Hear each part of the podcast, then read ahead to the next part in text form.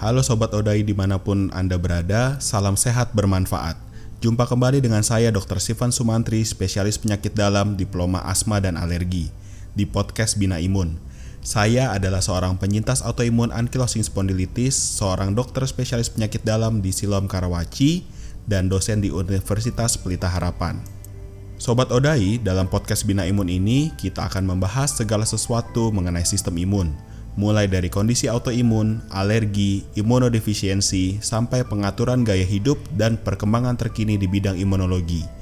Mari kita berjalan dan belajar bersama untuk mencapai kesehatan optimal bersama dengan kondisi autoimunitas atau imunitas lainnya yang kita alami ya.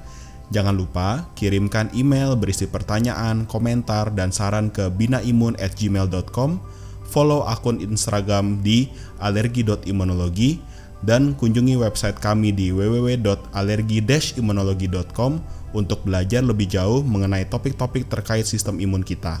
Salam sehat bermanfaat dan selamat menikmati episode kali ini.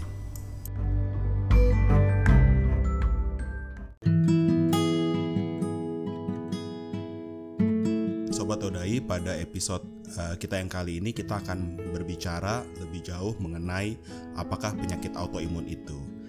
Sekarang kita mulai dengan definisi. Penyakit autoimun adalah sekelompok keadaan di mana daya tahan tubuh kita sendiri menyebabkan gangguan dan kegagalan sel, jaringan, dan sistem tubuh.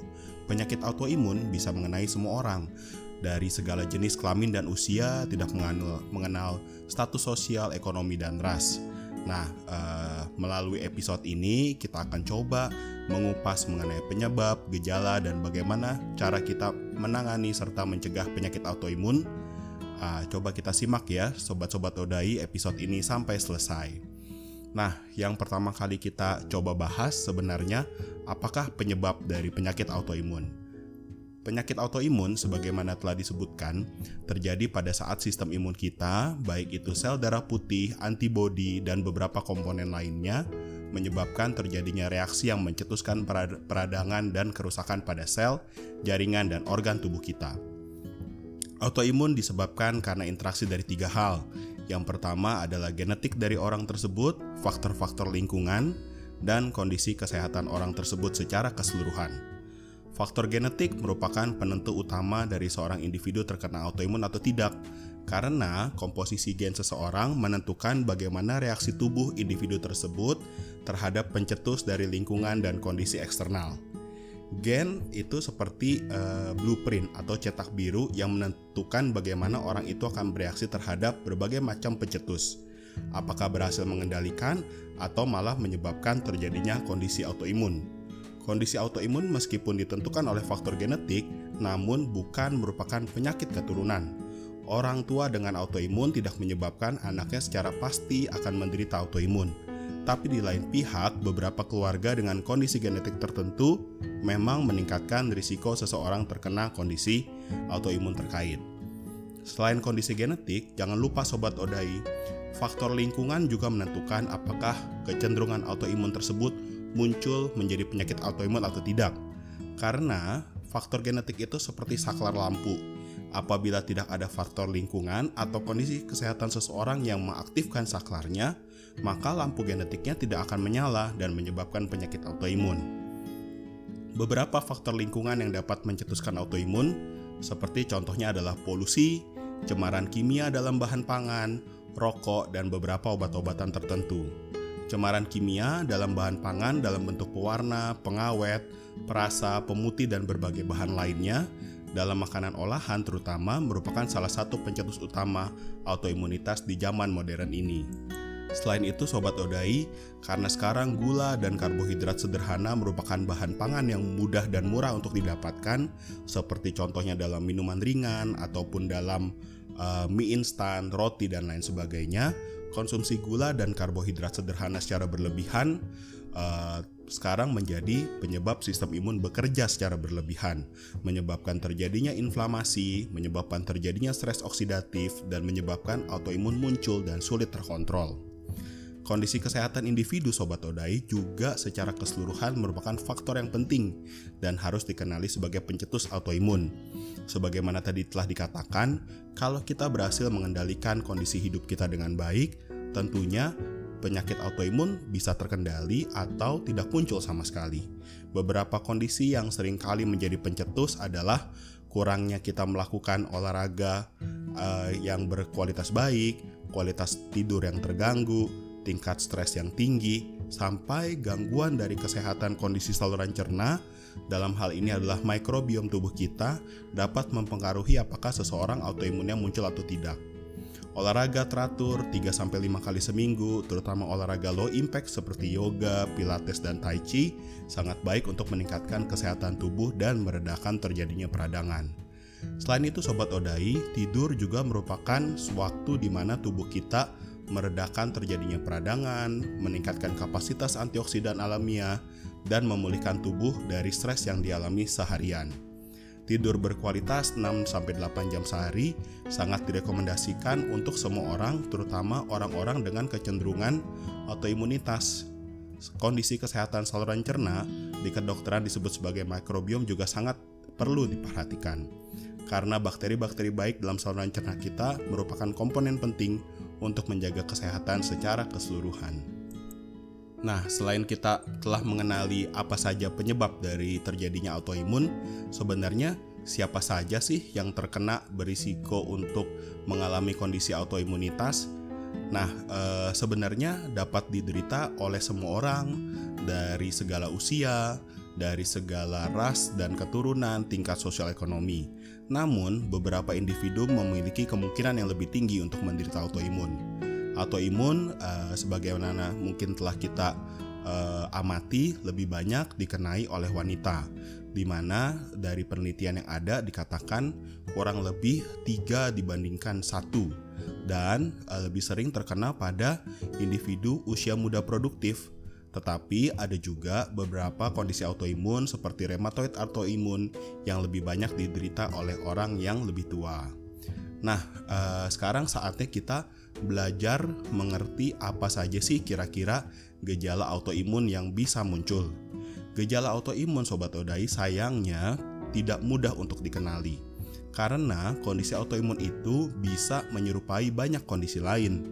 Namun beberapa hal yang dapat kita perhatikan adalah kondisi-kondisi gejala autoimun muncul bisa berupa kelelahan, demam, nyeri dan bengkak sendi, gangguan konsentrasi dan daya ingat, mata kering, gangguan kulit, rambut rontok, sariawan di mulut, dan gangguan saluran cerna.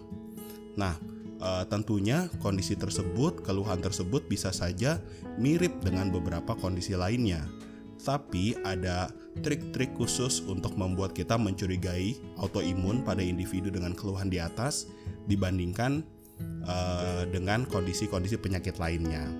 Yang menjadi ciri khas adalah biasanya kondisi-kondisi tersebut, keluhan-keluhan tersebut terjadi dalam jangka waktu panjang yang tidak membaik dengan pemberian obat-obatan konvensional.